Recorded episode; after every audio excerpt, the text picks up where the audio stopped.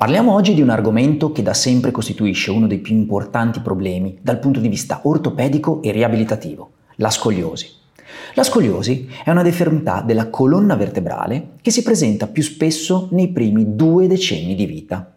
Il termine scoliosi deriva dall'antica parola greca scolios, che potremmo tradurre proprio con la parola curvo, Goldberg nel 2008 definisce la scoliosi come una curvatura laterale della colonna vertebrale, laddove l'angolo di Cobb, valutato in postero anteriore con le radiografie, sia superiore di 10 gradi. Le cause che ne stanno alla base in realtà sono ancora per la gran parte sconosciute, anche se alcune ipotesi vertono su correlazioni con malattie neuropatiche o miopatiche sottostanti. Il decorso e la progressione della curvatura sono concetti che negli ultimi anni sono stati studiati in maniera approfondita per cercare di prevedere i possibili scenari, soprattutto per le forme idiopatiche. I due predittori primari per la progressione della curva riguardano principalmente il grado o la gravità della curvatura e la maturità scheletrica del paziente. Ma è bene conoscere la classificazione completa della scoliosi, che talvolta sfugge alla maggior parte dei clinici. La suddividiamo pertanto in scoliosi patologica, degenerativa, congenita, derivante da patologie neuromuscolari, ovvero con cause ben note, e ideopatica. Le prime due, ovvero la degenerativa e la congenita, riguardano principalmente l'età adulta. Un'ulteriore classificazione potremmo farla anche in base all'età di esordio, ovvero infantile se si presenta prima di 3 anni, giovanile tra i 4 e i 9 anni e adolescente se si presenta successivamente al compimento del decimo anno. Vista la varietà e la diversità con cui si può presentare la scoliosi, la gestione e il trattamento varieranno notevolmente a seconda dell'età e del tipo di scoliosi individuato. Quella che approfondiremo tramite questo podcast sarà la scoliosi di tipo idiopatico, ovvero la più comune. Vediamo un po' le caratteristiche. Scoliosi idiopatica. Epidemiologia. La scoliosi idiopatica rappresenta dal 75% all'80% di tutti i casi di scoliosi. La scoliosi idiopatica può essere ulteriormente caratterizzata in base al momento della presentazione, infantile, giovanile e adolescenziale. Ovviamente un'età di esordio più giovane è correlata ad una prognosi peggiore a causa della quantità di crescita rimanente e alla probabilità di modifiche strutturali durante la maturità ossea. Solitamente la scoliosi idiopatica infantile si sviluppa durante i primi tre anni di vita, con una prevalenza di circa l'1%, mentre rappresenta circa il 10% di tutte le scoliosi idiopatiche quella di tipo giovanile, che si sviluppa appunto tra i 4 e i 9 anni. Ma il 90% di tutte le scoliosi idiopatiche sono quelle di tipo adolescenziale. Che cosa significa? Significa che si presenta nei bambini più grandi o giovani adulti, dai 10 anni in poi. Per quanto riguarda la porzione maschi-femmine, sappiamo che c'è una netta predominanza, circa il doppio, che la scoliosi possa colpire più il sesso femminile rispetto al sesso maschile. Le femmine hanno inoltre un rischio maggiore di sviluppare angoli di Cobb più grandi e di avere una progressione della curva più importante rispetto ai maschi. Ma vediamo ora la fisiopatologia e quello che la letteratura moderna ci dice. La scoliosi idopatica è una deformità anatomica tridimensionale che richiede attenzione e considerazione in tutti i piani del corpo. La curvatura laterale, vista sul piano coronale, conferisce al bambino la caratteristica deformità del tronco a forma di S. Inoltre, la scoliosi idiopatica ha una componente rotazionale sostanziale nel piano assiale, che viene spesso purtroppo sottovalutata. Questa deformità rotazionale si manifesta durante il test di piegamenti in avanti come protuberanza o gobba della gabbia toracica. È un semplice test, quello della flessione del tronco, ma che può tornarci utile per individuare pazienti con possibile scoliosi che richiederebbero approfondimenti più specifici. Fadsan e colleghi nel 2017 hanno proposto molteplici teorie per descrivere l'origine strutturale della scoliosi idiopatica, comprese quelle che comprendono difetti biomeccanici, sequele neurologiche, fattori ormonali oppure ambientali. Ma andando un pochino più nello specifico, sappiamo che la crescita vertebrale inizia nell'epifisi superiore ed inferiore del corpo vertebrale. Le differenze di pressione all'interno dello spazio intervertebrale possono condurre ad una crescita asimmetrica della colonna, così che alcune aree riescono a progredire più velocemente rispetto ad altre. Il perché avvenga questo non è chiaro. Possono centrare fattori genetici o essere correlato ai tessuti molli circostanti. Oppure, come altre teorie propongono, potrebbe esserci alla base uno squilibrio della muscolatura paravertebrale. Non è tutto. Il fatto che la scoliosi colpisca più il sesso femminile potrebbe essere correlato ad un discorso ormonale. Diciamo che ad oggi, anche dopo esperimenti fatti su animali, la vera causa della scoliosi idiopatica rimane purtroppo sconosciuta. Ma vediamo ora come si presenta un paziente con scoliosi e su cosa porre l'attenzione. La scoliosi idiopatica si presenta in modo diverso da quella di tipo congenito o neuromuscolare ed è già una bella differenza da sottolineare. In quella idiopatica, infatti, è spesso il paziente o la famiglia del paziente che rilevano casualmente una simmetria a livello estetico nel tronco, nei fianchi o nelle spalle.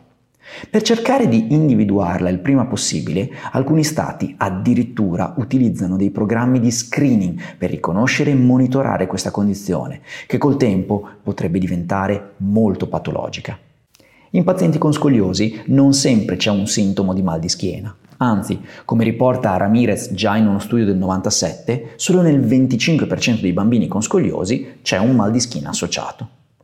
Per valutare la scoliosi si utilizza solitamente uno scogliometro durante il test di flessione lombare anteriore, come indicatore per valutare la deformità rotazionale della colonna. Come funziona? L'operatore sta semplicemente dietro al paziente mentre quest'ultimo si piega in avanti e tenta di toccare il pavimento con le mani. Lo scogliometro a questo punto viene posizionato sulla schiena del paziente, a livello scapolare più o meno, e si analizza l'inclinazione. Un'inclinazione pari o superiore a 7 gradi solitamente è sufficiente per indagare ulteriormente con radiografie.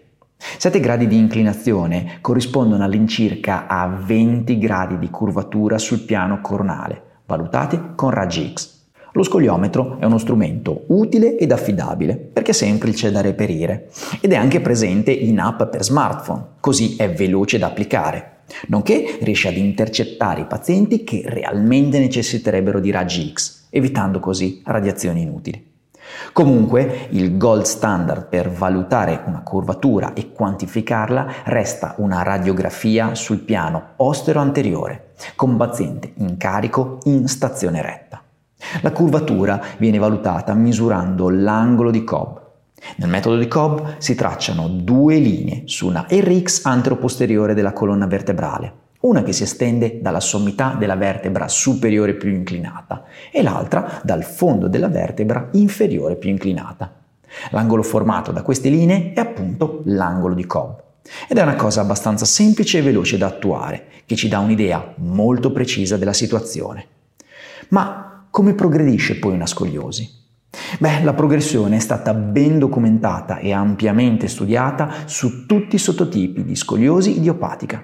In particolare, una scoliosi idiopatica infantile può essere caratterizzata da curvature progressive o non progressive. Meta e i colleghi hanno descritto in modo specifico quali caratteristiche debba avere una radiografia per prevedere la progressione della curvatura. Tuttavia, quello su cui comunque tutta la letteratura in merito rimane d'accordo sono i due fattori che sono in grado di prevedere la progressione, ovvero l'ampiezza della curvatura e la quantità di crescita rimanente prima della maturità scheletrica.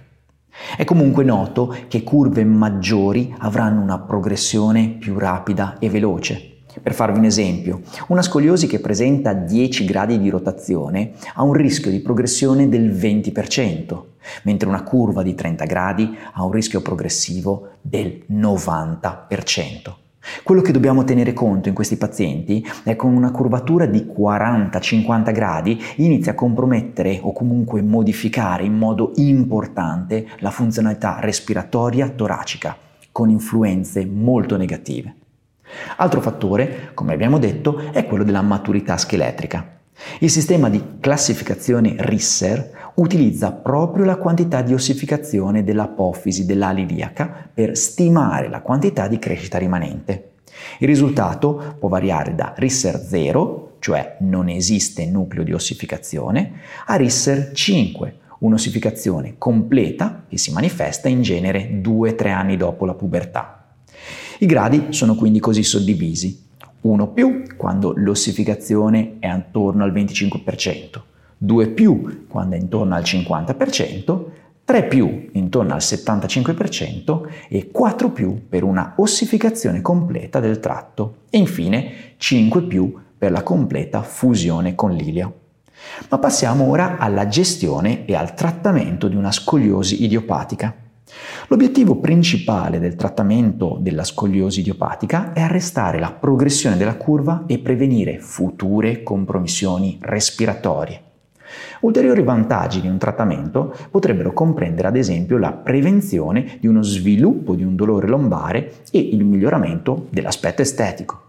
Diciamo che non tutte le scoliosi necessitano di gestione. All'incirca solo il 10% dei pazienti con scoliosi idiopatica avranno bisogno di una qualche forma di trattamento.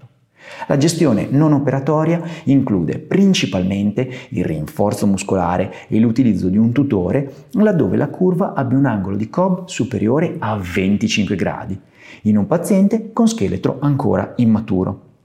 L'obiettivo del tutore è proprio quello di prevenire o comunque sia rallentare la progressione della curva stessa. Mettere un tutore o un busto rappresenta comunque un notevole impatto sociale sul paziente giovane, poiché va comunque indossato per 18-20 ore al giorno e deve dunque essere valutato insieme al paziente stesso e alla famiglia. Il busto viene mantenuto fino a quando il paziente non raggiunge la maturità scheletrica o se sopraggiungono traumi cutanei oppure progressioni intense e rapide della curva. Quello che invece hanno dimostrato gli studi ampiamente negli ultimi anni è che il rinforzo mirato non è utile alla prevenzione o al rallentamento della curva, ma l'esercizio terapeutico potrebbe comunque essere una strategia per mantenere il paziente attivo ed evitare dolori muscoloscheletrici in altre zone. Se questo non dovesse bastare e la problematica scogliotica inducesse complicanze anche respiratorie, beh, allora si intraprenderebbe l'intervento chirurgico. In ogni caso, la chirurgia è consigliata solo quando la curvatura raggiunge 40-50 gradi, oppure se le curve progrediscono a una velocità accelerata. Quindi, per concludere, diciamo che la scoliosi è una deformità rotazionale della colonna. La più frequente è quella idiopatica, che colpisce prevalentemente in età adolescenziale. È opportuno saperla riconoscere in tempo per cercare, per quanto sia possibile, di rallentarne la progressione. Due sono i fattori che principalmente possono contribuire alla progressione, ovvero la gravità della curva e la quantità di tempo mancante per raggiungere la maturità scheletrica. La gestione conservativa, basata sull'utilizzo di tutori e fisioterapia, per continuare ad avere uno stile di vita attivo, è molto importante. Ma laddove la curva continua la sua progressione superando i 40-50 gradi Cobb o interferisca con le capacità respiratorie, si intraprende allora la via chirurgica. Ebbene, lavori con pazienti che presentano problematiche posturali? Se l'argomento scoliosi ti appassiona, su Streamed trovi ben due riviste scientifiche interamente dedicate a questa importante tematica. Ti basta accedere con le tue credenziali su streamededu.com per scoprire pubblicazioni e videocorsi interamente dedicati alla riabilitazione di scoliosi e paramorfismi. Ricordati, con Streamed formi il tuo futuro.